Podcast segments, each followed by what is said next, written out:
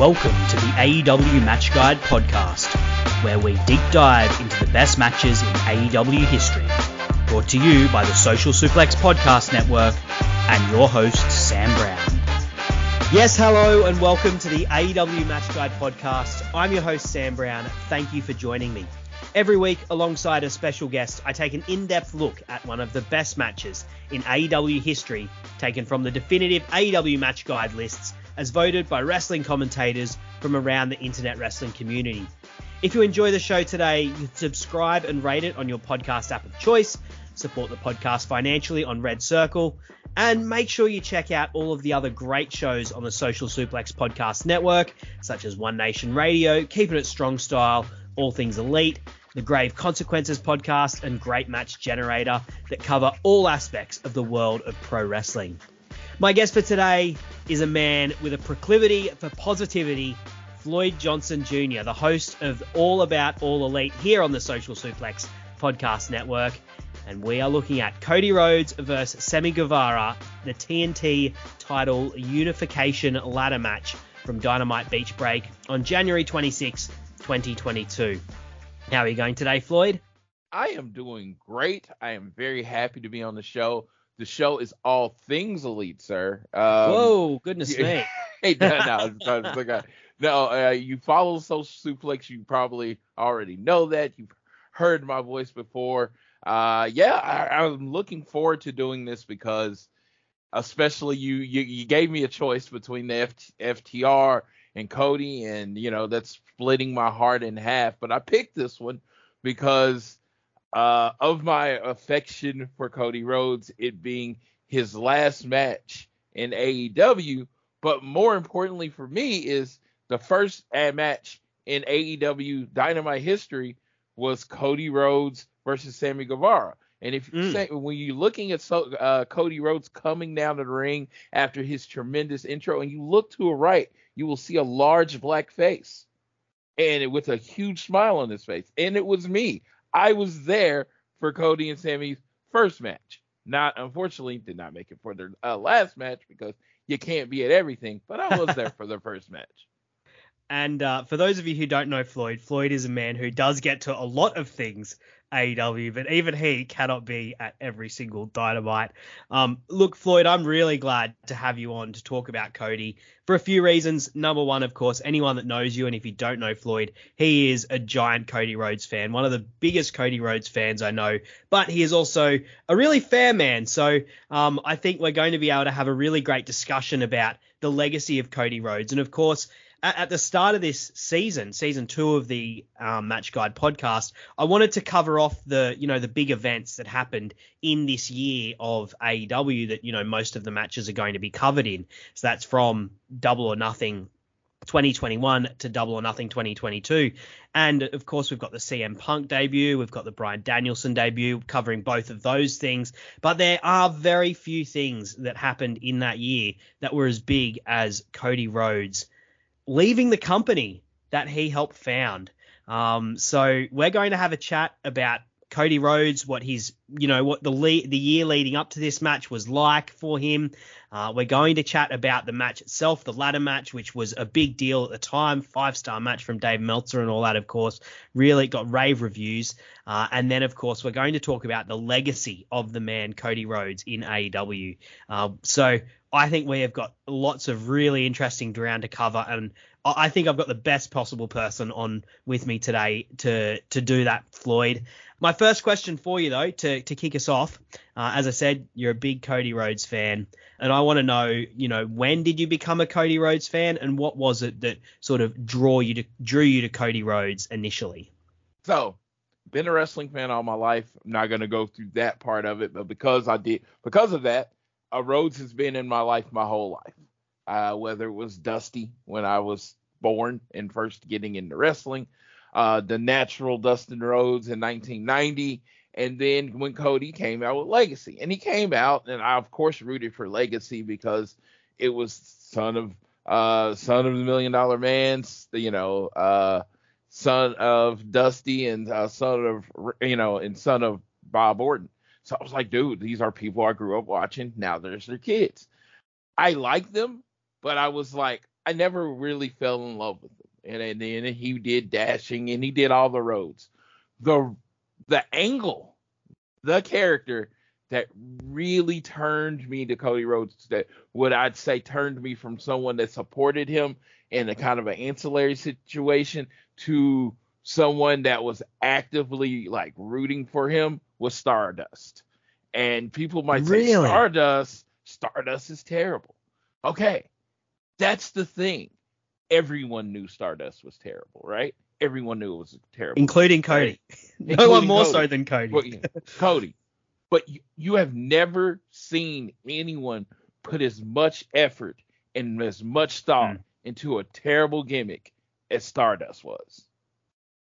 Like, I, there were pl- times when it came to Stardust where it was like he was playing it so well. I saw like, man, he could be.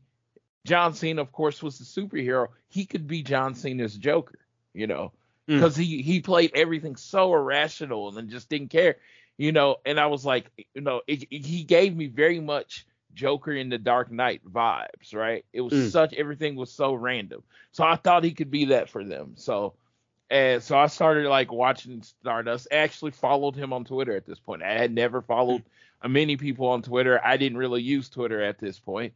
And within, I started learning a little more about him. He was in the superheroes. He was in the comic books, and it then they did the crossover with Stephen Amell.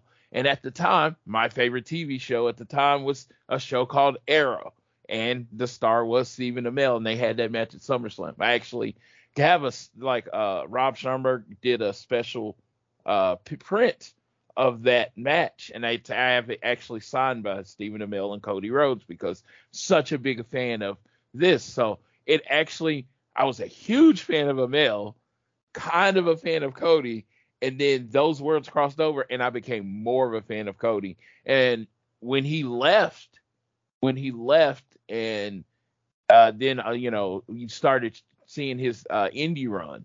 I didn't really watch indie wrestling at that time, so I missed a lot of the beginning of the indie run. But uh, his um, they announced him as a member of the Bullet Club. They did the Hmm. Bullet Club video, the American Nightmare Bullet Club video, and they said he was going to be at that next uh, uh, next Wrestle Kingdom. And I said, okay, I'm gonna watch that. He's actually the reason I ever saw Kenny Omega versus Kazuchika Okada. Otherwise, I would have never saw that match. Which that match literally changed how I watched wrestling for the rest of my life. Same here. Like, Yep. I like when I watched that match, I was like, so there's stuff outside the WWE that's better than what's going on in the WWE. And that's what I'd say. That's when I would honestly say everybody's like, if you have the internet, you're in the internet wrestling community. That is so untrue, untrue. Because Hmm. my bubble was people that I knew, right? Yep. People, it was like uh, people I went to shows with. It was a very small bubble, and we talked about WWE after Okada, after that match, right? I, you know, that led to, you know, and then all in, that led to me meeting uh my friend Jordan, then Jeremy, then Josh, and then Rich, and then James. That literally opened up my eyes. I mean, eventually you, of course, opened my eyes up to so much wrestling I had never seen.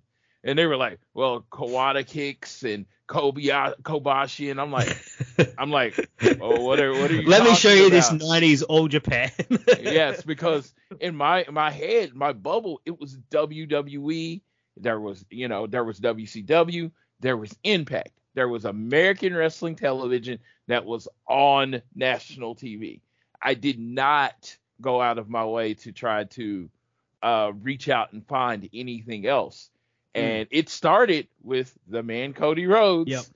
joining the Bullet Club. That Yep. brought me into the world. Well, it started with Stardust, and yeah, that's It a, really that's did start with Stardust. Find out, Yeah, and you know, like I I was watching WWE at the time, and I was largely a WWE fan. In fact, I was pretty much exclusively a WWE fan at that point.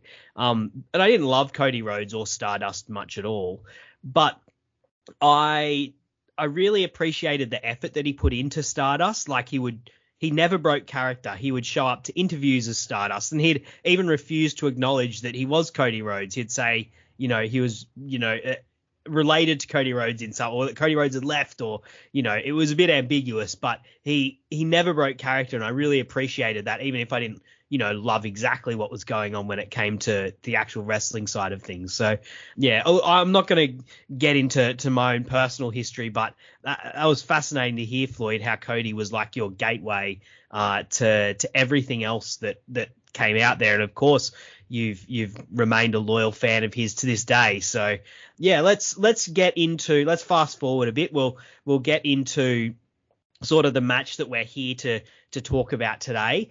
Uh, of course, it is Cody Rhodes versus Sammy Guevara, the TNT title unification ladder match um, from Beach Break. That happened on January 26, 2022. Fun fact for everyone listening out there, I know from the analytics, most people aren't Australian. Uh, January 26 is Australia Day. Uh, so next time it happens on something happens on January 26, you can file out one in your memory banks um, for future reference. But the match itself um, that happened on Australia Day, uh, Dave Meltzer he gave it five stars, as I said before. Um, capping off, interestingly, the uh, the first match that Cody Rhodes had for AEW against his brother Dustin was rated five stars, and the last match that he had for AEW was rated five stars by Dave Meltzer. So nice bookends there for Cody. Uh, currently on Cage Match, it's rated 8.52. And when we did the definitive match guide earlier this year, it came in 10th. So a match that was very well respected at the time, uh, and the love for it continued when we did the voting after Double or Nothing 2022. So it's you know a match that is held in in really great regard. But let's talk about the build to it. Uh, of course, there are two people in this, and we've talked a lot about Cody Rhodes already. Uh, but I do want to talk about Sammy a little bit, Floyd, um, because this is the first time we've had a match that has a singles match that Sammy has been in. We've covered him in some larger matches with the Inner Circle, the Blood and Guts match, and the Stadium Stampede. This is the first singles match we've talked about for Sammy, and he is someone who has been really heavily featured by the company, a youngster. Uh, of course, he was part of one of the first matches that happened in AEW uh, at the buy-in against Kip Sabian. I think it was the second match technically, and of course, as you mentioned, the first Dynamite match that aired was between Sammy and Cody. What was your first impressions of Sammy when you first saw him, Floyd? So the first time I saw him was at NWA 70. Uh, Cody was wrestling Nick Aldis and Sammy Guevara was in uh like in a match earlier in the night. I think it was like a multi-man match. And I just he jumped he was, you know, he was his heel self and he jumped over the top ropes, hit a move and landed on his feet. And I was like, man, AEW should really looking like oh, I was with him one of the few shows I was with my wife and we was like, man, I think AEW should look into signing him. And then, you know, of course he signed. Uh dude, super athletic, uh, punchable face, which is very important when you're not a good guy. Yes, he has that face you want to punch. Uh, I yeah, I just saw some charisma there. I found out like later, I was like, oh, it was never about like like some people had told me again, take this with a grain of salt because you know I heard you know that he had some kind of behavioral issues. That's why he wasn't signed with a major company. So it was like, oh, okay. And like, but I never questioned his talent. From the moment you saw him, the the major league talent was there. I, I agree. He was very bare bones when I, I first saw him at in AEW. So the first match I ever saw of his was uh, all out. I sorry, at Double or Nothing. Uh, I I had heard beforehand and seen him in, that he was a vlogger and that he had sort of the the kind of energy that the Paul brothers conduct themselves with. And I was like, oh, that's that'd be an interesting gimmick for a heel because that is very hateable. it turns out it was. Uh, and but yeah, it, it was interesting to see how quickly he did pick things up because of course he was put into that group with uh, with Chris Jericho with the view of developing him. And you could see there was a few times they really held his feet to the fire a little bit, um, knowing that you know, this is a guy who, of course, is very athletic, and has all of the building blocks to be, you know, a great in-ring wrestler uh, and has like a certain kind of charisma, but can he hold an audience uh, and can he make it work on on TV? And there are a few times you could see Jericho like pushing him uh, when it came to promos and things like that, and and pushing him to develop that style where he held up those signs. Uh, and it was great to see how he developed early on. Uh, and he quickly became like a real mainstay and became, of course, one of the pillars of AEW that fans sort of can fans sort of created. You know, Sammy, Jungle Boy, MJF, and Darby Allin. Um, you know, these four are going to be the future of the company, uh, and that really sort of accelerated in 2021 um, when he won the TNT title from Miro. Uh, of course, he turned face uh, alongside Chris Jericho in the Inner Circle earlier that year, um, but really got a big push, a singles push, um, and won the TN title from the TNT title from the Redeemer on September 29. And he held it until the 22nd of December when he lost it to Cody uh, in a singles match. He then beat Dustin for the interim title on the 8th of January, um, defended it against Daniel Garcia, uh, and then they had then they came to this ladder match with Cody. Um, what did you think of Sammy's initial run, singles run with the TNT title, Floyd? Okay, so I don't criticize Mr. Tony Khan very often, but uh, when I do, uh, it usually has something to do with the big booking of the TNT title. Uh, this uh, it started with Sammy, and it was just like, you know, it was like, first of all, I don't think he should have ever lost it to Cody. Like, Hmm. I don't, I just don't. I, I you know, I love Cody, and I want to say three-time Cody champion. I just, I really felt like he was super hot when he won the TNT title. Mm. Super hot. Was ready to go on that babyface run, and I felt like he really needed that guy. He, you know, he was putting on good matches. He was putting on great matches, but he needed that feud where he was kind of the underdog. You know, like Mm. you know, you had Miro, but you needed that feud where people could he could be his babyface self, be his explosive self. And I just don't feel like like at at this time uh it had been like Sammy beat Miro, right? Miro's title ring was great and between Miro and I guess Wardlow now, I thought every title reign in there kind of sucked. That Mm. would include Sammy Guevara's. And I'm like, they put him in there and he put on some really good matches. But you didn't like that's the whole thing when I uh, talk about, you know, uh, I, I will keep this very short, but uh, very much where it's like, yes, you can have great matches. You can be in the ring and you can be the best performance fighter, but do I care about you? Why you're fighting? And for a lot of his matches, like in between while he in his run, I really didn't care. It was just like, okay, that was a really good match. But I, I, I couldn't tell you anything about the match. The, I, the match immediately went out of my head after it was over. Yeah, it's it's an interesting thought because I agree that he was like at his most likable um, when he was building up to this run. You know, when they had that stuff with Fuego going against Miro, and uh, then Sammy ultimately like sticking up for him and sticking with his mate. That was the most likable he has Sammy Guevara has ever been. But when it came to the actual matches, you know, he's he had matches with guys like Tony Nese, Jay Lethal, you know, great wrestlers, but they're not telling like compelling stories. And the comparison I'd make is to Darby Allin, you know, one of the other pillars. So, you know, another up and coming guy, another very athletic, fiery guy. But the matches that he got to put on were against guys like Ethan Page and JD Drake, who just like beat him within an inch of his life. And so then when he came back, it felt so compelling. Um, whereas Sammy didn't get that sort of style. And I don't know if, you know, that was something where they didn't think that he would be able to fire up like that as, you know, an underdog sort of baby face as as Darby Allin is. And and, you know, maybe they thought that him putting on like these flashy athletic matches would be the key. But I, I think I agree with you that it, you know, it didn't quite work.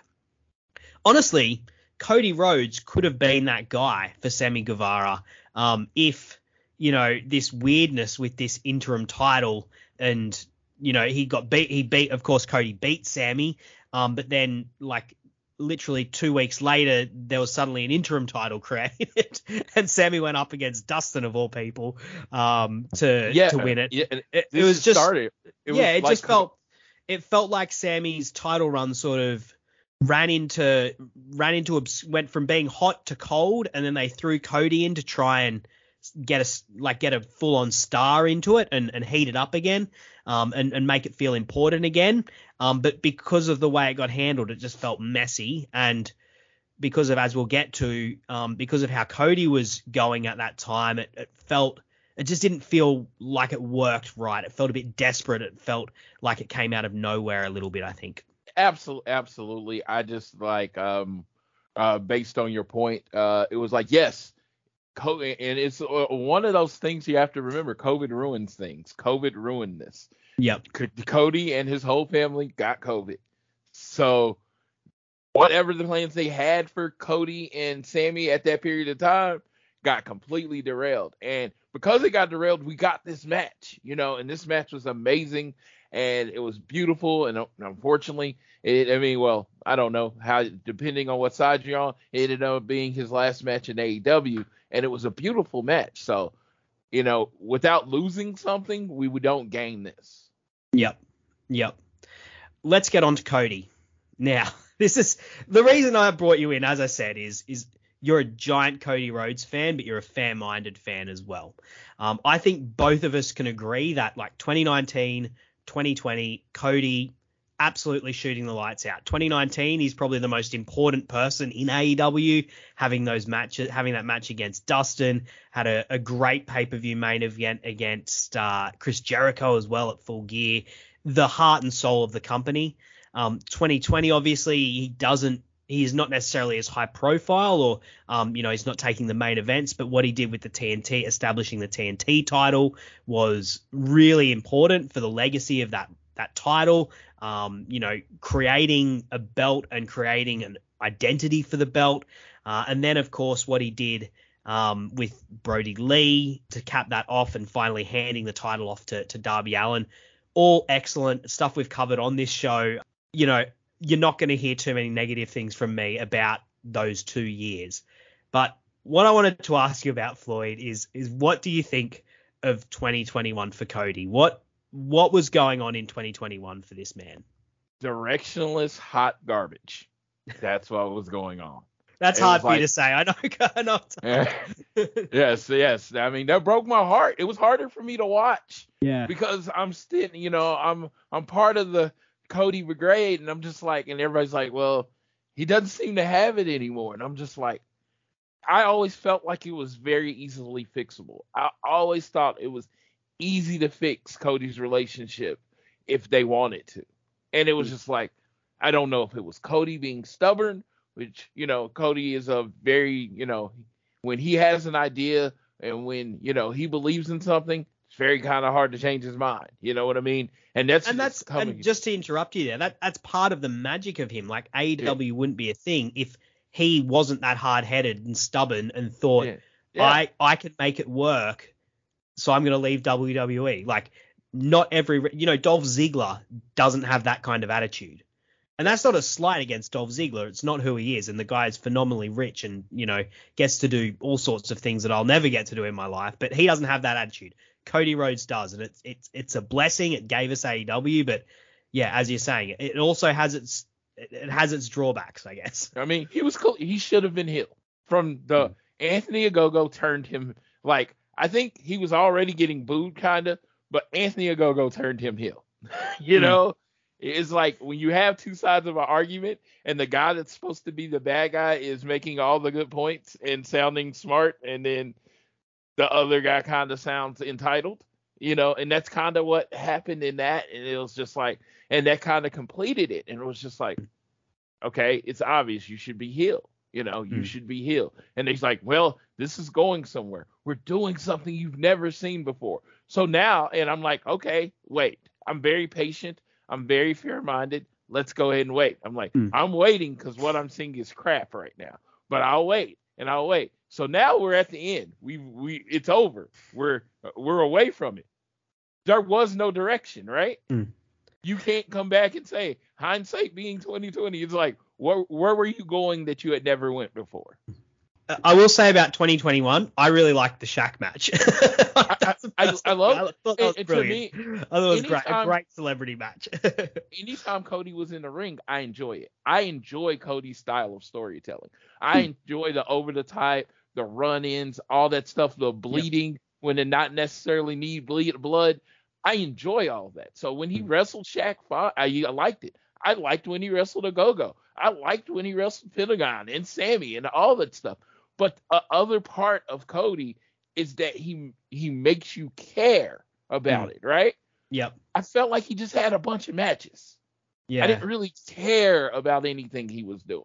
one thing I loved in the year as well, and it, the maddening thing about that year for 2021 was it always felt like Cody was like one angle away from suddenly being the best thing in the company again. Like, like I loved. You know the you remember the match he had with QT where he was refusing to put on his moves? I was like, this is brilliant. He's been an absolute dickhead to QT. He is not respecting his best friend and what his best friend wants. Like, and he is absolutely big dicking him. He's Yes. He's like putting him in his place. Like he is. He's like, I am the alpha dog. You are below me, and I'm not even going to respect you enough to like put you out properly. I'm saying you saw completely different than what it was intended.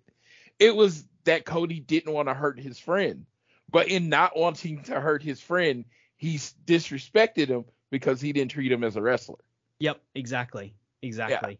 So, and and I- I, I thought like like that. You know, he is that angle going a different way, and then suddenly he is the most fascinating person in AEW. Like the reason, one of the biggest reasons I'm an AEW fan is I became a fan of the Elite in 2018 when it was the American Nightmare trying to take over the Bullet Club and take it over from Kenny Omega and being this like diabolical heel who's like whispering sweet nothings in the ears of the Young Bucks and Hangman Page and trying to turn, you know, the re- like try to turn everyone on Kenny Omega and push this guy out. It, was brilliant, and I was like, mm, let's get to that brilliant Cody again. And it just constantly felt like, even you know, you had the Malachi thing, um, and it felt like that was a moment away from him suddenly being really, you know, like the the most interesting thing. But it just, I don't know, it just never clicked in 2021. It was, yeah, it was, and and look, I've been in your shoes, Floyd. Like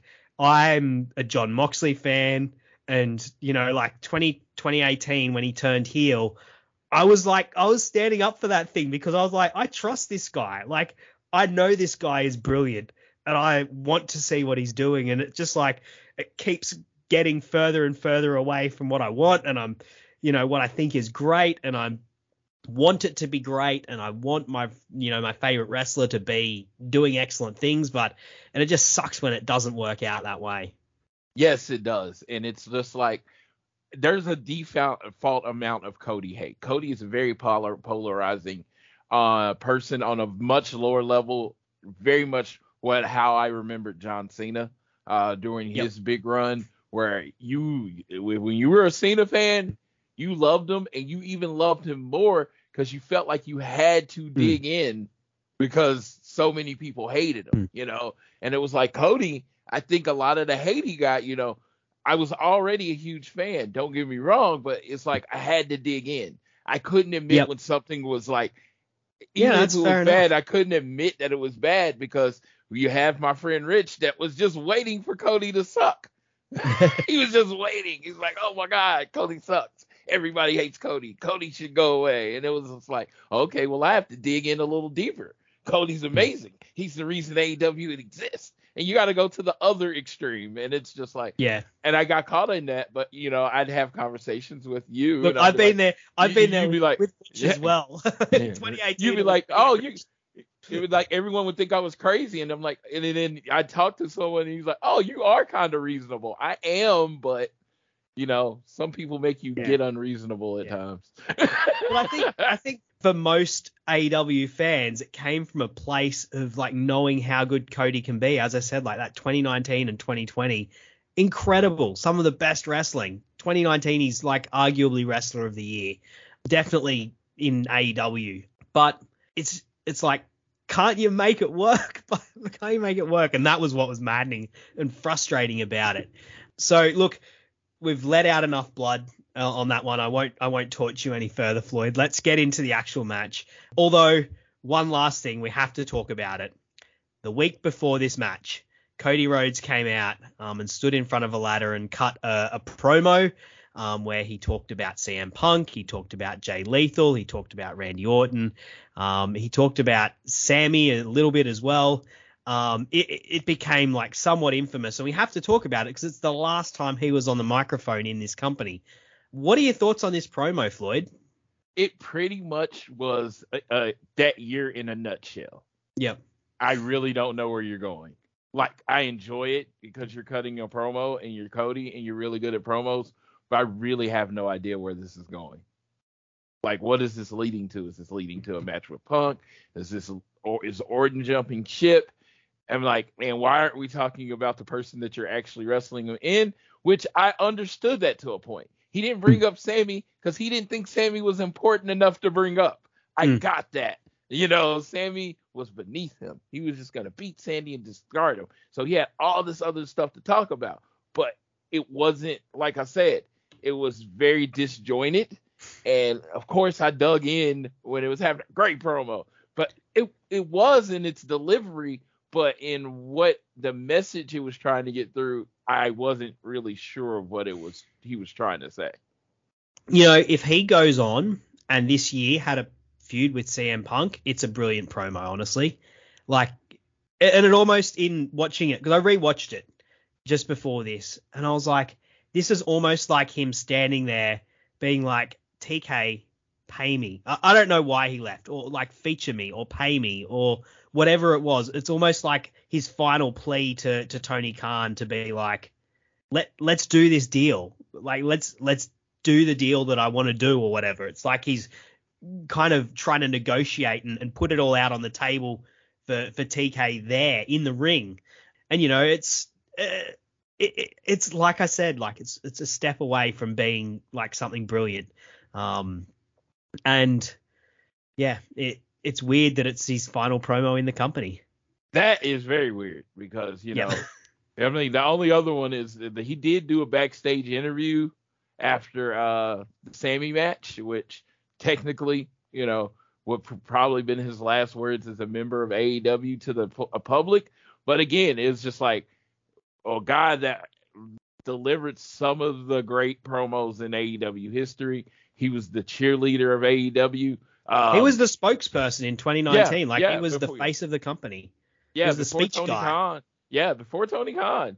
You know, hmm. before when Tony Khan wasn't comfortable, it was Cody when the first person you saw after COVID was announced was Cody in the middle of the ring.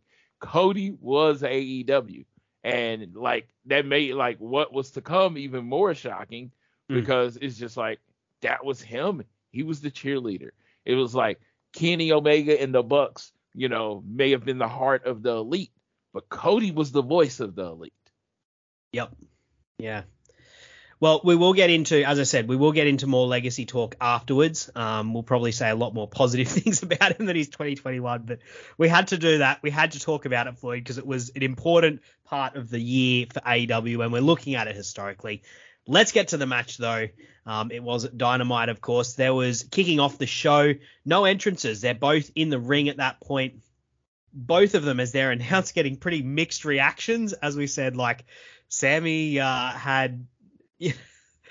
We'll probably talk about it on another one, like Sammy's journey himself as the TNT champion. Um, but at this point, he is also getting mixed reactions. But you know what? The atmosphere, it feels like a boiler room. It feels like it's bubbling, like it's a cauldron. It feels intense and combustible. Um, it, it feels like it's a big match that's about to go on. Uh, and of course, um, you have the the tit- the two titles hanging above the ring what did you think of like the sort of the atmosphere, the presentation for this? Yes, uh, perfect opening to Dy- uh, Dynamite Beach Break or whatever. Uh, perfect opening. Uh, use you know, uh, start in the ring, start with the action. You don't have to go through Cody's whole entrance, so they're in each other. It it, it brought up a intensity level. You see the uh, the visual of the two belts up there. This is like something they hadn't done before. This was you know Cody Cody, uh, Sammy was technically their first interim champion. So mm. it, this was like this is a this is the result of something they had never dealt with before a champion not being able to perform. So i doubt this was treated well beginning at the beginning of the show because championship matches technically have one hour to finish. So you know this could take half the show you know if Mm. not timed correctly. It very much felt like a championship uh it felt like a championship era. It made the tnt title feel super important at this Mm. time Yep. And you know, they get into it with a very heated looking handshake. I love a I love a, a tense handshake. It's great. Um, you know, when they start wrestling, they do start with like sort of more standard singles back and forth stuff. Uh, and I kind of like seeing that in a ladder match because like ultimately the psychology for a ladder match is that you've got to obviously you've got to climb a ladder to get up there, but you've got to disable your opponent enough that they're not able to to push you off the ladder or climb up after you. So so I like it when they you know, don't immediately run for ladders because that's only half the battle, right? You've got to actually disable your opponent. So that obviously you start out wrestling them. It's a pretty basic setup for this kind of a match. Cody has a strength and power advantage. Sammy has speed and athleticism on his side. What did you think of like just their initial chain wrestling? It's you know nothing we haven't seen before, but I think it's a good start. No, uh, it is kind of like in the new generation of ladder matches. You know, you know, the people run out and grab the ladder. You know, Mm. you know that's the thing. They go out and get the ladder and they they try to trick the person in it. But like if you go back to the original ladder match between you know Shawn and uh Razor, you know the the original the one Well, Shawn and Brett about. actually Or- on a house Well, show. yes, as I say, you're like Shawn and Razor as the one that everyone knows. They wrestled a good five to ten minutes Mm. before the ladder was actually introduced. It was like we have to take you out before we introduce the ladder. So why would we go get the ladder while you're still fresh? So to me, this was a throwback to that logic in that storytelling, which again for me it makes sense and it was great. Yeah, particularly in a singles ladder match, I think. Um, Sammy is the first guy to get a ladder, um, but he doesn't actually get up it. he just picks it up, and then Cody sort of cuts him off as he walks back to the ring. Um, and the pair like brawl around the ring and the arena um, while they're you know both trying to set up ladders and failing to do so. I I like the progression of this match. Like how, as we said, it starts out with the, um, you know, doing more traditional wrestling. Then they're on the outside trying, but not being able to get the ladder match up. Um, and then building up to, you know, inevitably when they do climb up, it's not something they've done straight away. It's like an earn, you've earned that right and you've earned that moment to actually get a ladder up and start climbing. The build, the build, they Hmm. built to the ladder. Yes, Yes. Yes. Now the first major spot, of course, this is a ladder match, so a lot of it is going to be big spots. And what I wanted to do was uh, just sort of list them off, and, and we can just talk about them all in general. Um, but the first major one is Cody superplexing Sammy off the top of one of the big ladders. This one match is, you know, this match is famous for one specific spot, um, but there's quite a few of them. There's, you know, that super, superplex. Um, there's Sammy getting thrown into the hinges of an upside down ladder. Um, he gets thrown in stomach first, and it sort of pinches him and like squeezes him a little bit. Uh, there's a figure four through a ladder. Um, there's Cody throwing a ladder at Sammy when he's going for a springboard off the top rope. Uh, there's of course this a giant cutter that Sammy Co- Cody is um climbing up one of the ladders in the center and Sammy springboards off the ropes onto another ladder and reach, Cody off the top of the ladder that he is climbing in the center of the ring and pulls him down. That's the big spot everyone remembers, and it is spectacular. Um, there's Cody getting pinned under a ladder and then pushing it up, which sends Sammy off the top of you know one of the larger ladders onto the onto the outside. Uh, and then there's Cody hitting a crossroads on Sammy from about two thirds of the way up the ladders in the center of the ring.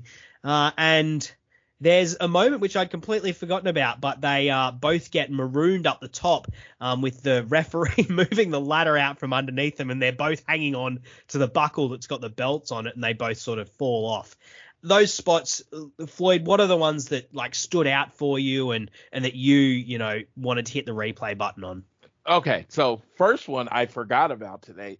They're on the outside of the ring, and then Sammy kind of does a springboard off the guard guardrail and c- does a cutter on Cody. It ends up Yes. looking more like a stunner, so it wasn't really. It was kind of it, it didn't look like it was supposed to do, but the idea was there and it was pretty cool. Uh, they did a pretty good job on commentary of covering for this. This is JR's favorite uh, kind of match to cover is a small guy versus a big guy. He's just that's his thing, you know. That's like his number one match. So uh, I thought that one was pretty cool because it really did kind of come out of in no nowhere, and it showed a desperation from Sammy. It established the desperation for him going like he had never beat Cody. He's gonna throw everything at Cody.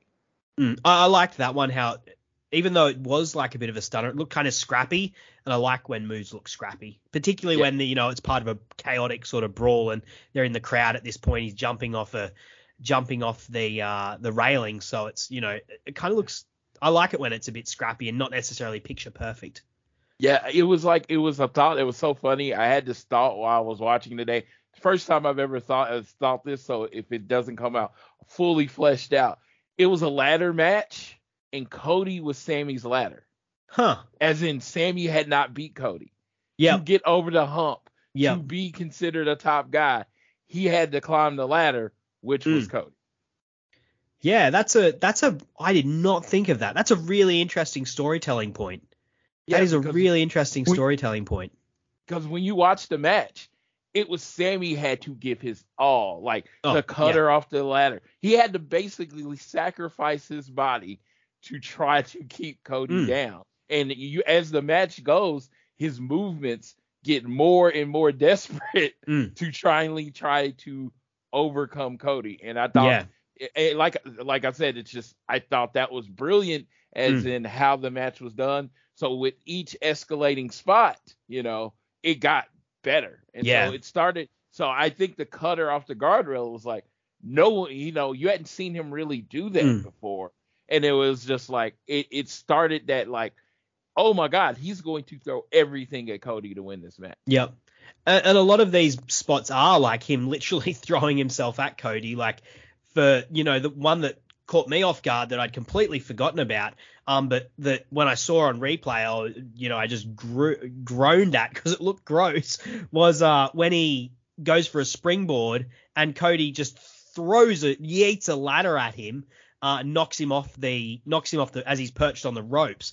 Um, looks brutal, and uh, you know at that point he is literally like trying to throw himself and hurl his whole body at Cody, uh, and and Cody just ro- rams a ladder at him. Cody was ruthless in this match. Yeah. If you think about the figure four through the ladder, him just throwing the ladder at him and just pushing him off the superplex off of the ladder. Yep. If Cody was like he wasn't a heel, but he kind of he played the heel as much as he was willing to at that point. Yep. Um, I, I want to specifically highlight the cutter because this is the that is the moment in the match that everyone remembers. It's the one that gets replayed the most. It's the one that when we did the definitive match guide and I got people to comment on the matches, everyone mentioned the cutter um, that happens. These ladder, these kind of ladder matches, they're a dime a dozen. The spot we've seen so many different kinds of spots, but this one, for whatever reason, it caught people's eye where do you think this rates up amongst you know like your your most famous ones? Your Shawn Michaels doing the doing the frog splash off the Edge spearing Jeff Hardy the you know Jeff Hardy giant swanton off the top. Um where where does this rank for you in terms of those? In AEW history, it's of course one. Even though uh the Bucks and uh the Bucks and uh Lucha uh Lucha from I think yeah the first Canadian destroyer off the top of the ladder Yeah, through a yeah. table it's pretty Yeah. gnarly yeah, yeah, it was there. But it, it was just like I think this one more represented the ascension of Sammy. And when Hmm. you take a when you take a moment and then you add a character and uh elevation with it, it does make the moment just a little bit more. And I feel like this is the like Sammy's had some great moments in AEW, but this is Sammy's Hmm. definitive moment. The cutter off the top. This was him like I know even though the match didn't end right there, it was him conquering, you know, Cody to a point. It's Mm. him climbing up that ladder. So it, it's much more of an emotional point for me. Yeah. As far as in the history of uh, uh, wrestling, I don't think anything will ever be Edge. You know, the spear from uh the spear from uh, Edge yep. to uh, Jeff Hardy. I don't think anything will ever beat it. If something does, uh, you know, I, I will gladly admit it. But as far as what is burned into my soul is, it was like something at that point. They had done so much stuff you had never seen before at the time, but yep. it took it to another level. But this one, this was great, and for AEW, yep. it's probably their definitive ladder moment. Yeah, I think the difference between to to make a you know both of these things are insane. The the Canadian destroyer through the table off the ladder, um, and this they're both absolutely mental things to do. Um, but to to put it to do a comparison between the two, to quote Buzz Lightyear, one of them is just falling with style, um, whereas the cutter like Sammy has to soar up and grab Cody and then go down. And it's the soaring that is just so beautiful about it, like and so graceful and so unexpected. The way he is able to like launch himself upwards and over the ladder and grab Cody and wreck, reach him down. It, it's brilliant. And Cody doesn't have to like lean into it all that much. He does. He's not. It, it, actually looks like Sammy is the one that's pulling him off, which is brilliant um, for, for the psychology of the move. And it's yeah, as you said, it's the reason that there's a reason that this is the one that people remember. Yeah, it's uh, perfect timing from mm. both people. The jump, the catch, the drop, everything. How the sale after the move, everything was mm. perfect mm. about this moment. Yep. I don't think if they tried to recreate if they tried to recreate that moment, it doesn't come off as smooth. Yeah. It just yep. doesn't. It's just it was just that perfect moment, the perfect anticipation for the match, just mm. done well. Yeah. And and to talk about like you mentioned the story uh before of of like Sammy having to climb Cody in many ways. It's a real like psychologically this match I really like a lot of elements to it in that like Cody is really going after Sammy's legs, his midsection to try and stop that explosiveness. Uh, and another thing I like about it is while I think Sammy probably pushes the believability a little bit in some of the ways he resurrects himself, particularly in the final moments, which we'll get to, I like that they're not doing the, uh, you know, the the climb up the ladder that is one rung a minute, um, which is just unbelievably slow. They're they're pushing a pace where it feels like even though they might be fatigued, they are like genuinely trying to get up the ladders as quickly as possible. Yeah, absolutely. Um, it, it, it, in a lot of ways, it did change how you thought about a ladder match uh, because it did. I think, and this had to be on purpose between the two. The desperation of winning. Mm. Cody maintaining his spot as the TNT champion maintaining his spot in the company. I am better than you, Sammy Guevara. You're mm. not on my level. And versus Sammy trying to prove, yes, I am on your level. I am an elite fighter in this wrestling and in this company. And it was just like hmm. the they uh the what is it? Uh, what word am I trying to look for? I lost my word. Desperation. The, yeah, the desperation, the pace that they're trying to do. Yep. Uh, yeah, it was it was great, and it led to that part of the story. Mm. Um, now it's not a very long match. This one, um, the the final sort of, I'd call it the final sequence, sort of kicks in when Fuego del Sol runs in to try and reason with Cody uh, as Cody goes after Sammy's legs. Of course, Fuego, um, best friends with Sammy Guevara and also good friends with Cody. Sometimes tag team partners with uh, Cody question mark. uh, but Cody is ruthless. He hits a tiger driver on Fuego. Dirty heel Fuego del Sol. I don't know if Fuego deserved it or not, Floyd. I don't know. I don't know if I can jump on that with you. Um, but Sammy dives in. He sort of throws Cody to the outside um, before diving on him, uh, and then he gets hits the GTH on Cody, but he isn't satisfied with just that. Um, Sammy pulls out a giant 12 foot ladder, places Cody on another ladder that's balancing between the ring and the guardrail. Uh, and in you know perfect um, perfect fashion, Cody was the one that brought that out, so he's obviously the one that's going to go through it earlier in the match. So he's the one that's going to go through it.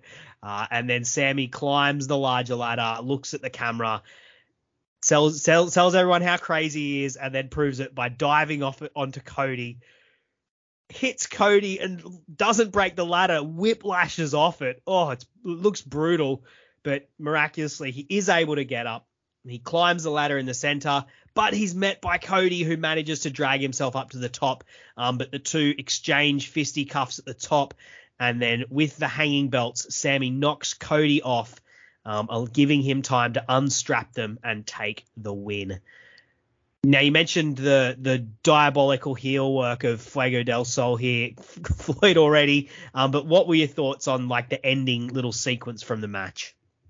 It was important because if you think about every uh, like important moment at Sammy Sammy's TNT title run, Fuego had been there, right? if you think about Miro, the reason that the whole fight happened, it was him taking, you know, uh, Miro beating on Fuego, and then Sammy trying to uh, take up for him, and then Sammy, you know, being the big brother, you know. So Fuego's like trying to finally return to favor. He sees Cody's going to a whole different level of violence, and he's gonna try to break, basically break Sammy's leg. And he had to come out and say, "Man, this is going too far." And then Cody being Cody, and Cody is at this point trying to protect his spot. And so anyone that's in the way between him and beating up Sammy is an enemy. So even Fuego, his kind of little brother, gets dropped on the head. It was just like it just showed the intent of the wrestlers, how important this moment is. And you know, a lot of these times when you're putting someone over, it becomes all about the other person winning. You know, and this was showing a moment of where it was like how desperate Cody was to retain. Agreed. Yeah, absolutely. And even just the fact that he was able to get up after Sammy, you know, didn't put him through a ladder, but sort of gave him a good thunking off the top of one. Did um, his best. You know, did his best to put him through a ladder. Yeah. oh, that that moment when he whiplashes off the face, like him landing on the ground after he whiplashed off Cody off that ladder, was was the worst thing that could have possibly happened to him. Yes. Um, and I, I like the ending of it. Um, you know, one of the things with the Lucha Brothers and Young Bucks match is it's really decisive. Um, their ladder match, the ending of it, and they don't end up at the top of the ladder, both trading fisticuffs. But that works for the story of that match. Um, with this one, I think it works that they both end up at the top, trading fisticuffs. It's so close, but Sammy is able to like finally get the one up that he needed, um, and knocks Cody off. Uh, it's it's a really good ending to a ladder match. Um, overall, like, sh- share your thoughts on this match. Oh, overall, uh, thought it was perfect. I I just um, you needed a big moment for Sammy going forward mm. into the TNT title, and whenever you need a big moment, whenever you need an over top moment, you call Cody, and that's what Cody does. and this is uh this is what Cody does. This is like a ladder match. It's like okay, this is gonna be great because you know Cody can be as ridiculous as he wants to, and then you have Sammy Guevara who has basically the only person that I can say has less regard for their body yeah. and their safety is Darby Allin. This yeah. is probably that's probably the only person less because Sammy will literally jump off of anything. So they were the perfect pair for this because Cody's gonna want to do something silly and Sammy's gonna say yes to whatever. So it was like it was they were perfect in how this uh, worked out, and you know he kind of let, me victory lap and you know be like, hey, five star Cody Rhodes, two five star yep. matches, you know, uh, you know because that's what I call him, five star Cody Rhodes because he can throw one out anytime he wants to, you know. If, if you know, uh, but in this case, it was just like, it was like, yes, that was great, and and in this moment, I had this moment where, of course, at this point in time, no, no inkling or anything Cody was going anywhere, but at this point in time, it was just like, man, what's next? It didn't seem mm. like there was a next for Cody. It felt really definitive. I'm like, I mean, I'm not saying this like, oh, I know what happened. Like, I have conversations where I'm talking to my friends, like, that kind of felt like that rivalry's over. So what's hmm. Cody gonna do now? Cody is underrated on the like in terms of wrestlers that don't have any regard for their well-being. Like even the safest wrestler you can think of, like I don't know who who would be the stereotypical pick. The Miz, right? Even the safest wrestler, compared to a normal person, has no regard for his physical well-being. but Cody, like, he doesn't get the. I don't think he gets credit for it because he doesn't do. He doesn't do flip. He's not little and he doesn't do flips. But he is an absolute psychopath who will do anything for wrestling. he will give his whole body for wrestling. He will He is- literally he set like- himself on fire. He will set himself on fire. He will he will wrestle with a ridiculous injury. He will cut himself to no end, and he will like do crazy ladder matches like this one at the blink of an eye, like at the drop of a hat, and he'll do it all for wrestling. Like he he is an utter psychopath, and he's with another person who's exactly like that, Sammy Guevara. and you know, so they were. It was always going to be spectacular this match, but overall, I think the things that I like about it most, and I'm not a guy who loves ladder matches, honestly, but the things I love about it is I love the progression. I love the the way that it's structured. Um, as we talked about, you know, it, it makes them earn the different spots. They're not fighting on the top of the ladder until like the last beat of the match, which is really good. Um, it's really brilliant that that's like the final bit of the match is them fighting on the top the top rungs of the ladder, and they haven't got to that point yet. It shows that they've paced and structured the match so well. Um, and you know, as I said, I'm not a I'm not a giant ladder match fan, but this one is amongst the best. Um, it has to be said. And yeah, I'm. Uh, while I was, you know, on the on the uh the match on the match guide show where we unveiled the top 10 i was disappointed that this at the last second pipped the uh the bryan danielson eddie kingston match to be in the top 10 like on the last round of votes that i entered into my little spreadsheet i think it's well earned that this ended up in the top 10 um for what it is for what it represents um and for for how well it is executed Yes, and I'm glad it made the top ten. Um, you know, Cody needed to be represented in the top Mm. ten. Uh, but uh, it was like I said, it, it really did.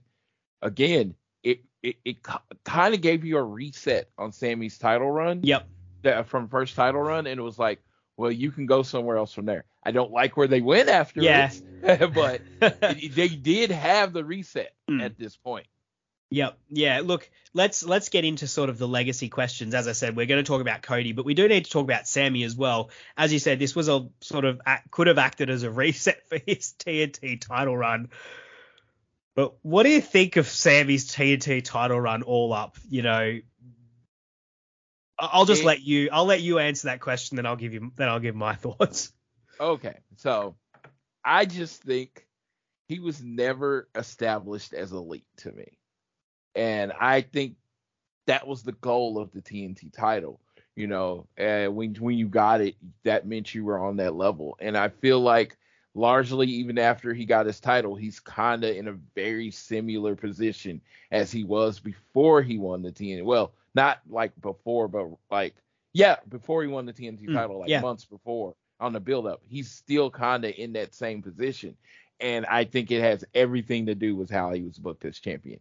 I think this could have acted as a reset, and this was easily the peak of the of the run that he had. But you know, the messiness coming in only got worse as as things progressed with the the way that was it there was like there was another interim title at one point and there was shenanigans galore with and no one liked no one liked Sammy and and Tay Conti by the end of this. Um, so much so they had to turn them heel. Uh, and no one liked Scorpio Sky either. Um, and that became the main feud for the TNT title. Sammy didn't get to have like the kind of show closing bangers that like Darby Allin did, and that's like I guess the easiest comparison because they're you know two people who have been who are pegged on the same level. They're like not established guys like Cody or Brodie Lee. Um, they are up and comers who are like these are the future of the company. And Darby Allin left the TNT title, um, the TNT title run looking really, really strong. And you know, like Rich and James on One Nation Radio were saying, like, why is Hangman Page being spoken about as the next AEW champion when Darby Darby Allin has proved himself to be such a reliable champion as TNT, like drawing numbers, genuinely drawing numbers in TV main events and drawing interest and putting on great matches. Whereas Sammy left the TNT title run being like, this guy needs to hit reset again. He needs to get back with Chris Jericho, which like he'd previously sort of grown out of. Uh, you know, it, it was it was just messy. Um, and I guess the the build up to this Cody feud was sort of, I guess, red flashing lights for that. Um, and like people blamed Cody a lot for that at the time, but maybe it wasn't all Cody. It wasn't. Uh, I think there was. I mean, I think there was a lot of people to blame. I mean, could Cody have been a part of it? Yes. Cody tried to fix it. You know, he did on his way out. He tried to fix it, mm. but it was like I don't know I I generally have a really good idea of what you can do. I can be like, okay, if you just do this, this or that. I don't know what if what would have fixed Sammy's run. I don't know at this point because it was mm. just so much happened, even stuff out of his control with the COVID that it was kind of snake bitten. Mm. Yeah, and it also at that point he was getting shuffled behind guys like you know Punk and MJF having this incredible feud. Yeah. Danielson and Moxley having this incredible feud, and you know like he just he just can't match that level of star power because he isn't a star like Eddie Kingston and Chris Jericho. Like you know he is not a talker like any of those guys. He, like he's a stunt man. He's probably he can do better stunts than most of those people, but he's not a wrestler like most of those guys. Like he just he got put into the crunch of the star power and the TNT title, which was probably meant to help him float a little bit, didn't help in the end, I guess. Which is a shame because you know he is someone who still has a lot of potential, particularly as a heel, and maybe you know maybe the the next thing would be to try this again with him as a heel. Yeah, and I I think it is. I think that's where you go. I don't know how long it's gonna be before you get there, but I, I mean that's it. Sammy's hmm. a top top heel. Sammy is a heel that you can count on. Again, mm. punchable face. Uh, you know, now he's you know got the job and the super hot uh super hot wife. That's gonna uh that's going to make people hate him even more. Even them dating, even them finding mm. out people find out they dating made him hate him. Oh, so he man. has like built-in heat. So that works. Yes, yeah. I, I, do hope things pick up for Sammy, even though he's not my favorite wrestler but I I do think he's someone that the company has invested a lot in, and there is potential. There's definitely potential there. Um, we've seen that we've seen enough of that, but we'll we'll see what happens. Um, now, maybe when Cody when Cody left, and I was like going through my oh I need a new favorite wrestler. He was in my he was in my five. He was in that five of people I was considering for that spot that eventually went to Darby Allin. Darby Allin, I, I, see, I would have picked Dax Harwood was your favorite wrestler, but there you go, Darby Allin. No, FTR is my favorite tag team. Oh, okay. It, it's, yes. These are important specifics. I, I, was looking for a singles guy. I mean, yep. I like Dax as a singles wrestler, but come on, with him and FTR, with him and uh, Cash are in the ring together, that's just magical. well, we'll have to talk about it at another time, Floyd, because we now have to talk about the legacy of Cody in AEW. Um, as we said, like a brilliant 2019, brilliant 2020, difficult 2021, leaving the company to go to WWE after talking buttloads of trash, like being probably the one that stoked the fires of competitiveness the most, but also one of the founders who this wouldn't have happened with, you know, one of the people that put down money to make All In happen, which is essentially, you know, the pilot episode for for AEW. What is Cody's legacy in AEW to you, Floyd? I mean, he was he was the general of the AEW army. He was. He was the voice. He was the PR guy. He was the front. He was the front man for AEW for a long time. And you got a lot of great wrestlers that are kind of quiet leaders that don't like to be out front. Cody likes to be out front. He doesn't mind it he can take it on the chin. He can most of the time take the criticism. Uh, but and that's what he was. He was the voice of the elite. Like like I said, Kenny the Bucks, heart of the elite, probably the business side of the elite. Mm. Cody was the voice. He was the guy that got people uh, the Rara. He was the one that understood that people didn't just want an alternative.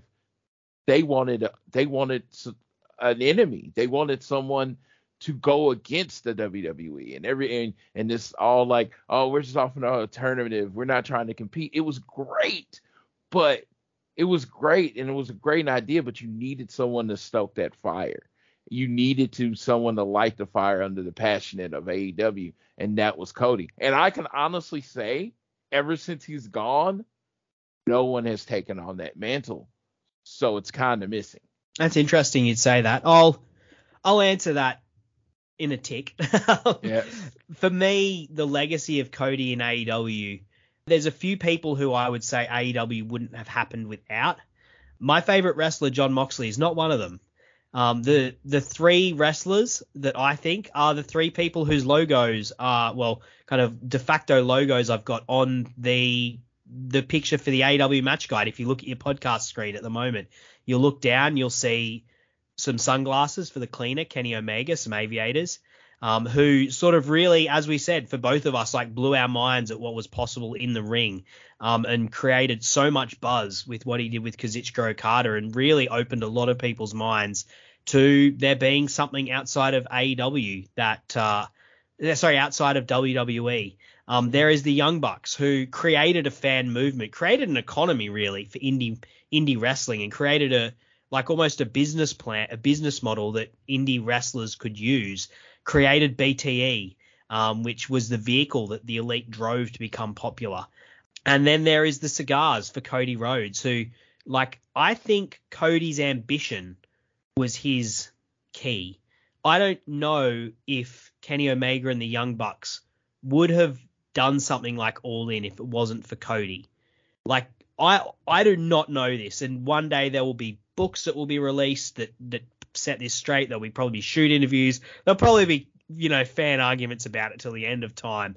But mm, I feel like Cody's legacy is his ambition to do something big and do something bigger than had been done ever before. Like he was the one that bet Dave Meltzer that they could fit over 10,000 people in a com- in a in an arena.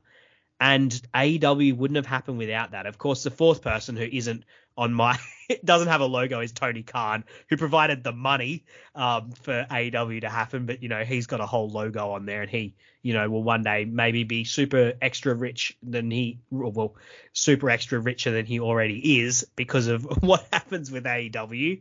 Um, but Cody is one of those people, and without him, it wouldn't have happened. And particularly in 2019, he played a central position, not just as that like speech guy, but you know, like the match he had with Dustin Rhodes at Double or Nothing did so much, I think, for the company. It was the match that everyone was talking about afterwards. It felt like something completely different. In the same way that Kenny Omega, in its own way, Kenny Omega and Kazuchika Okada felt like something completely different that no one had seen before.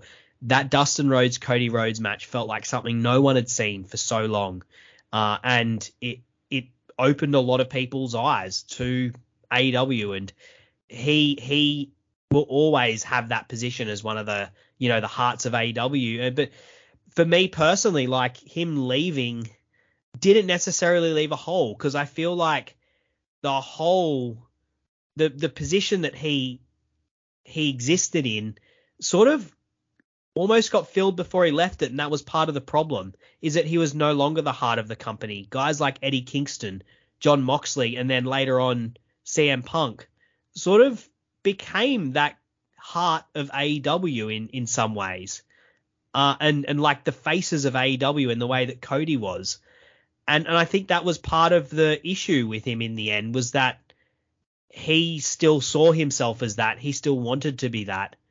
And fair enough. Like he deserved so much for getting a making AEW happen, but he just wasn't that anymore. And that was just something that you know could never be reconciled.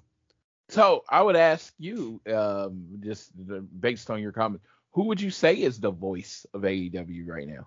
The voice of AEW? Yeah, like who who's the cheerleader? Who is the make sure you're watching the show kind of guy of AEW? Right now, this instant? Yeah, Jon Moxley. he's not. He's is not. Not in the he- same way that Cody. Not in the same way Cody. Because I'm like I've I, I'm like I've never seen this man on Twitter or social No, media, which no, is that's That's, that's not the- what I mean. Yeah, That's yeah, not what I'm I like mean. that's the microphone of the world, right? Yeah. I I get what you're saying. That's not what I mean when I say Jon Moxley and the heart of the what I mean is the heart, as in like this is the guy Jon Moxley and Eddie Kingston, probably to a lesser degree Hangman Page, but these are the guys who are the emotional heart of the company. Yes. And Um, and, and I which- But but fair enough. Like I I will agree with you that no one is fulfilling that role that Cody is. Like you know none of those guys are having a, a TNT reality show or going on as a judge on the the big the Go Big show. okay. Yeah, no That's one what no one that's has what I that was meaning. position. Yeah. yes, that's what I was meaning. We're talking like- about diff- we were talking about different things. different Got it. things. Yep. Yeah. yeah, Yep. Cody was kind of the spokesperson of AEW. He was out there in the world letting people know AEW exists, and I don't think anyone's doing that anymore. Down the line, I reckon MJF could do that as well when he turns. Oh, he definitely could do it. I mean, I, I'm not saying Yeah. I am not saying the position can't be filled. yeah. I don't. I'm saying the position hasn't been filled. Yep. Yeah, That's it. Yeah. But uh, yeah, no. As far as the heart and soul, yeah. Mm. How did you feel about Cody leaving AEW? I and I was waiting on this one. It was always the plan for me. For me, Really? as a Cody fan, when Cody left, when he Wow. announced his release, the goal in my mind was Cody go out, get bigger, come back, main event WrestleMania. That was always the goal. That was always the hope. When AEW started, and he's like, "Oh, I think I might have burned that bridge, and it's over." That piece of me kind of went away, and it kind of broke my heart to a point when he said that, right? Because my map was always back at WWE, right? So then I heard the rumor, and then they announced that uh he was not with the company anymore. I would say two hours later, and I mean, I- got timestamps. I had already bought a ticket to WrestleMania. I knew I knew he was I knew what it, I knew what it meant. I knew where he was going. I knew he was coming. He was going home. I knew it and you know, first start step of the plan, show up in WrestleMania. Second step of the plan, main event WrestleMania. Let's go. and third step of the plan is uh, win the belt, I guess. Which- Yes, no, no, no. to, like con- to be completed. yes, yes. If he ultimately I got the pencil, he's the guy that beats Roman. You know. But that's it. That's interesting that you had that reaction because I honestly had the absolute opposite reaction. Like emotionally, I get why. Like I've explained why I think he left. Um, but emotionally, for me, I was thrown for a loop. Like for me, and I think there's a lot of fans who felt like me, maybe even feel even stronger. Like I felt a little bit burnt by some of it because of the way he talked about things early on, I, and stuff that I really bought into. And I really bought into Cody Rhodes as like the revolutionary. And you know, people will say you're an idiot for believing a wrestler. These people lie for a living. But I did. I got worked. I got I- worked by Cody Rhodes big I- time. And it, I it's don't- one of the don't think- reasons it's one of the reasons I loved what he did in 2019 so much was because I bought into that all so heavily. And it hurt, honestly, like it hurt a little bit when he left. Even though 2021 had been horrible, I was like, how can you go back after everything you've said and done? And then when he's saying things like, oh, I, I had all of the matches I wanted, it's like, what do you mean you didn't want to wrestle Jon Moxley? You didn't want to wrestle Kenny Omega? You didn't want to wrestle Hangman Adam Page? How dare you say that? Like the stories you could have told were incredible, but you chose Well, I- not to. You chose to go back to this place that didn't respect you before.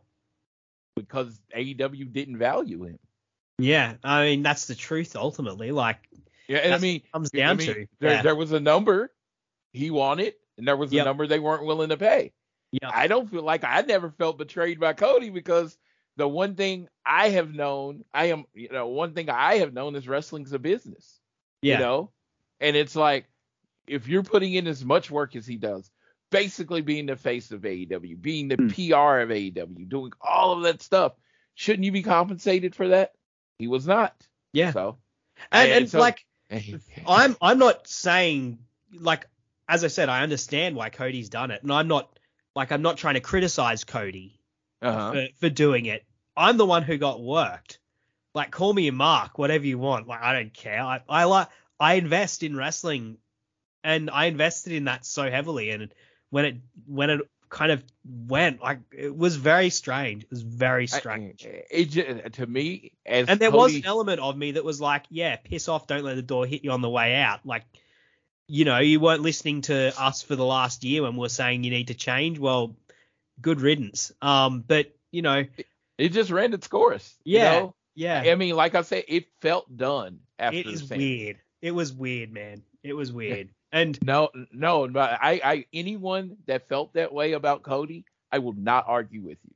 That is Yep. part of me. Like I completely understand, you know. But Eric Bischoff ended up working for WWE, right? yeah, Jeff Jarrett held up WWE at, Yeah. at a point and ended up working for WWE. The Ultimate many Warrior, the Ultimate Warrior sued WWE more times than people can count, and he ended up working for the WWE. What Cody did was way on a lower level than any of that. So I never thought that door was. I thought the door might have been closed in his mind, Yeah. but I never thought Yeah. the door was closed on the WWE's end. Yep. And and you know what? Uh, The when I saw him at WrestleMania, I was like, of course this makes sense because he fits. He fit in so immediately. Fit in so he fit in so well, but he's felt different. Like he felt like a bigger star in WWE than he'd felt like as a star in AEW, but he also fit into WWE. If, I, I'm not sure if that makes sense. Can you try and put it in a more succinct No, way? I mean, he was a WWE guy. yeah, And even in AEW, when you would get an eight matches and seven of them were AEW matches, Cody's would feel like a WWE match. He was always a WWE guy. His style really never changed. You know, he added a couple more moves, but in general, he bled a lot more than he even- ever did in the WWE. uh, yes, but even in his matches, he would bring out the ladder. He would tease the pedigree. Mm. It was always he was always reminding you that he was the WWE guy. Yep. Yep. He never took that off. He never took his foot off that pedal. Yeah. When some people are like, I want you to forget who I was in the WWE. He's like, I want you to remember what the WWE didn't know they had. yeah, yeah, and and now they do, and Yeah, Yeah, I- and I'm- apparently he got paid handsomely. good, good, good for him. Take all of Vince that that gross Vince McMahon's money. Um, I I think it's probably easy to say from your tone there and from what I've said, we both think that so far his run in the WWE has been a roaring success. We don't normally talk WWE here, but because we're talking about Cody, I think we need to. so very rarely does it's like, and I don't know if the injury had anything to do with it, that they build up something or it, you know they build up someone and they kind of and they deliver with the presentation. I think in the first few months of Cody, they delivered with the presentation completely. It Cody felt bigger than he's ever felt before. Same music, same everything, but he feels bigger. And um and a great thing about WWE fans, they they don't just hate you, you know, because you're uh, successful. You know, you know, you know, they got the Miz for that, and they got Seth Rollins for that. So they're not gonna hate uh, Cody because you know he's successful. They're gonna root behind him. And you know, and again, the prodigal son comes home. Mm. That's what Corey Graves said, and that's what he was. It was like no Yep. more, nobody, nobody was the rah rah WWE sucks guy more than uh uh than Cody, and it was like, oh, he came back, and I, in a lot of ways, it was just like, it was perfect, and it was like, Mm. you know, when I came out of it, even though I am hardcore, diehard, still go to everything AEW fan. Nothing has Mm. changed. My bitterness for that week went towards Tony Khan more than it did Cody. Mm. I was like, pay him. Whatever he says. What number did he write down? Pay him. Oh, he wants more than CM Punk? Pay him. you know, that's how I was. It was just like, because that's how valuable he was to the company. But oh my God, when he went to WWE, that moment, I was there in day night one of WrestleMania.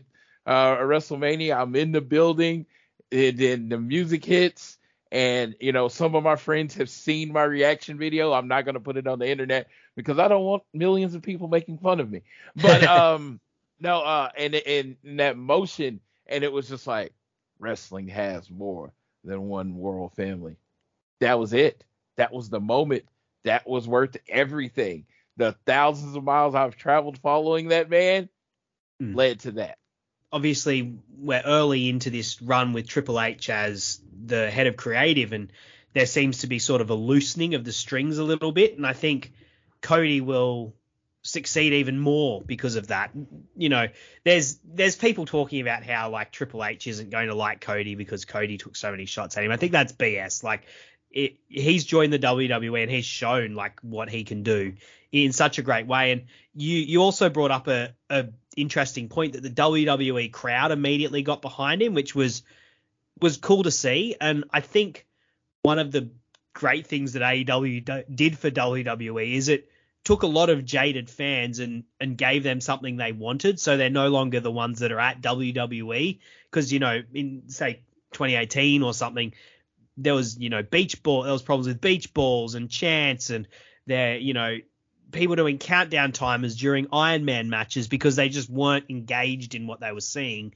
But now, like the WWE fans that go to those arenas, they invest in the stories in the way that AEW fans that go to AEW arenas invest in AEW stories. And sometimes there'll be the odd weird thing, you know, where you'll get a what chant or, you know, something won't fly the way, you know, Liv Morgan might get booed when she's meant to be, you know, the face women's champion.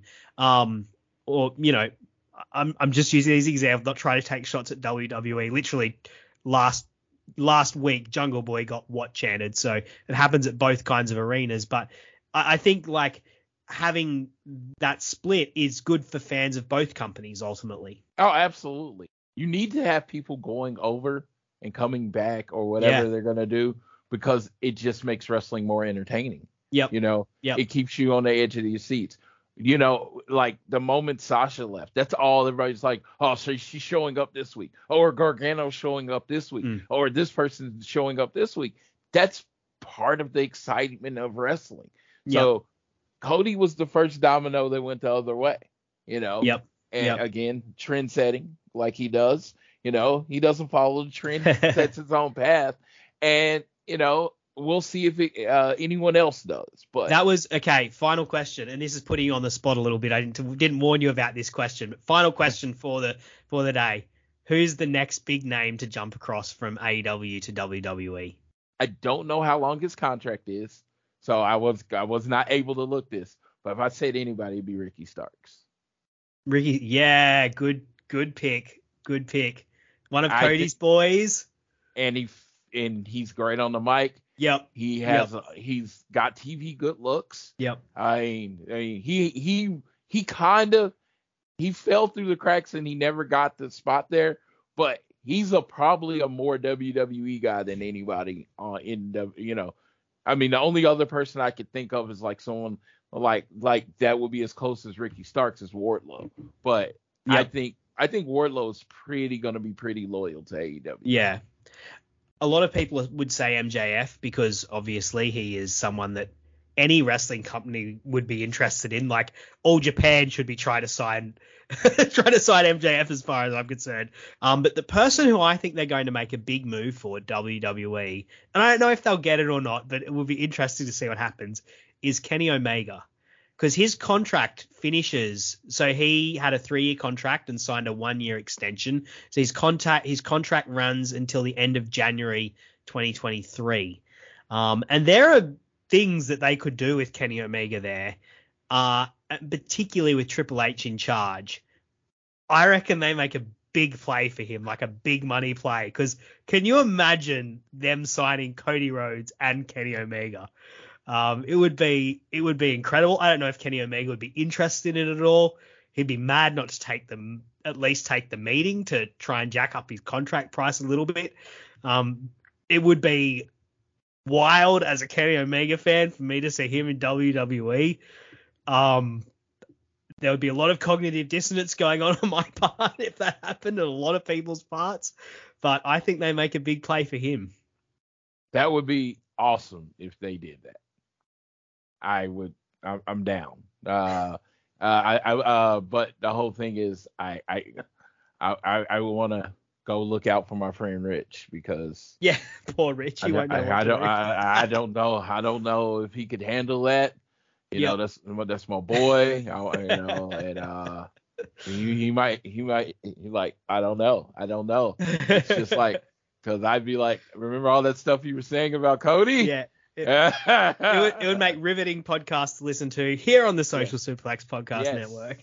One Nation Radio. Yes. Yes. Yes. Um, Floyd, we have gone over this to exhaustive level. I'm I'm really glad we had this conversation. I think we've covered the ups and downs of the the legacy of Cody Rhodes. We've talked about this match. I've I've had a real great time talking to you all that's left for you, if you've got any final thoughts, just get them out, or otherwise, give your plugs and let the people know where they can find you. Final thoughts is in the long history of AEW when it's going to happen, when however long it runs, you have to remember Cody as if you know you do the uh, pillars of the future of AEW. He had to be one of the pillars of the Indeed. current current AEW in the beginning of AEW. And you know, again, he he gave me AEW in essence. He mm. gave me a lot of this stuff, so my loyalty to him will always be there, even though I do root for other people at times. Uh, but yeah, I, I just think you know the big scheme of things, you can't forget what Cody did. And my plugs is you you want to follow me at Floyd Johnson Jr or uh, follow the show All Things Elite at AT Elite Pod. Our shows generally drop Wednesdays. It, uh, the reason we do it is because we like to get uh, a full, as much of a preview of that night's Dynamite. So, like that Wednesday morning, you can hear about what happened the last week in wrestling, and we can talk about what we expect to happen the next week in wrestling. So, we've thought Wednesday has turned it, you know, has it worked out for us as a great night, uh, day to do the show. Absolutely, it's great. It's great to have um, you guys kind of do the current events, and then we've got the match guide that does the historical, the legacy of AEW. It's a yeah, it's, it's one of works it's well. One, it's one of the few podcasts on the Social Suplex. I love all my podcasts. It's the only one that I can say I've listened to every show, even the ones where you know too kind, mate. Too yeah, kind. Yeah, it's like even the ones where you know, not the most flattering like shots at Cody were taken. I am still listening, you know. well, look, there probably won't honestly be that many more of those those. Yeah, yeah, because say, there's uh, we're running out matches. of Cody Rhodes matches to have um to to listen to but to to talk about. But he is indeed I I I definitely agree with you there. When the history of AEW, of AEW, is written, you cannot write it without having a substantial chapter about Cody Rhodes, um, if not multiple. Um, they are all deserved. Uh, and yeah, look, if you have enjoyed listening to this podcast, you can listen to all of our podcasts on the Social Suplex Podcast Network, covering all parts of the world of wrestling. We've got WWE talk, covering New Japan, covering Stardom. Of course, we've got the AEW locked down and all over the place, all over the indies and the and the history of wrestling as well in the other shows. So make sure you check out all of those. And if you do, if you do feel like in your heart or in your pocket you've got it in you to support the shows, there are links in the description to support the shows through Red Circle financially, and that just goes to paying the bills. So paying for things like podcast hosting, um, which does cost money, believe it or not, um, when you run a podcast. And then finally, if you want to talk to me, you can find me on Twitter at Sir underscore Samuel. And of course, you can find this podcast here every Friday. And next week, we'll be looking at Jon Moxley versus Darby Allin. So turning back the clock a little bit to the first the first volume of the AEW match guide, um, looking at a championship match that they had, which was a bit of a hidden gem that I've been looking forward to reviewing and talking about since I initially thought of this podcast. So one that you're going to have to indulge me a little bit for, but I hope you'll get a lot out of. And that will be next Friday on the AEW Match Guide podcast. And I cannot wait to see you there. Thank you, Floyd, for joining me today. And thank you for listening out there. And I cannot wait to see you again next week for another great match from the history of AEW. Bye. For listening to the AEW Match Guide podcast. If you enjoyed the show, then you can subscribe on the podcast app of your choice so you never miss an episode. Also, feel free to let me know on Twitter at Sir underscore Samuel. I'd love to hear from you. The AEW Match Guide podcast is brought to you by the Social Suplex Podcast Network, where you can find many other fantastic podcasts discussing not just AEW, but all parts of the world of professional wrestling. Looking forward to seeing you again next week. I'm Sam Brown.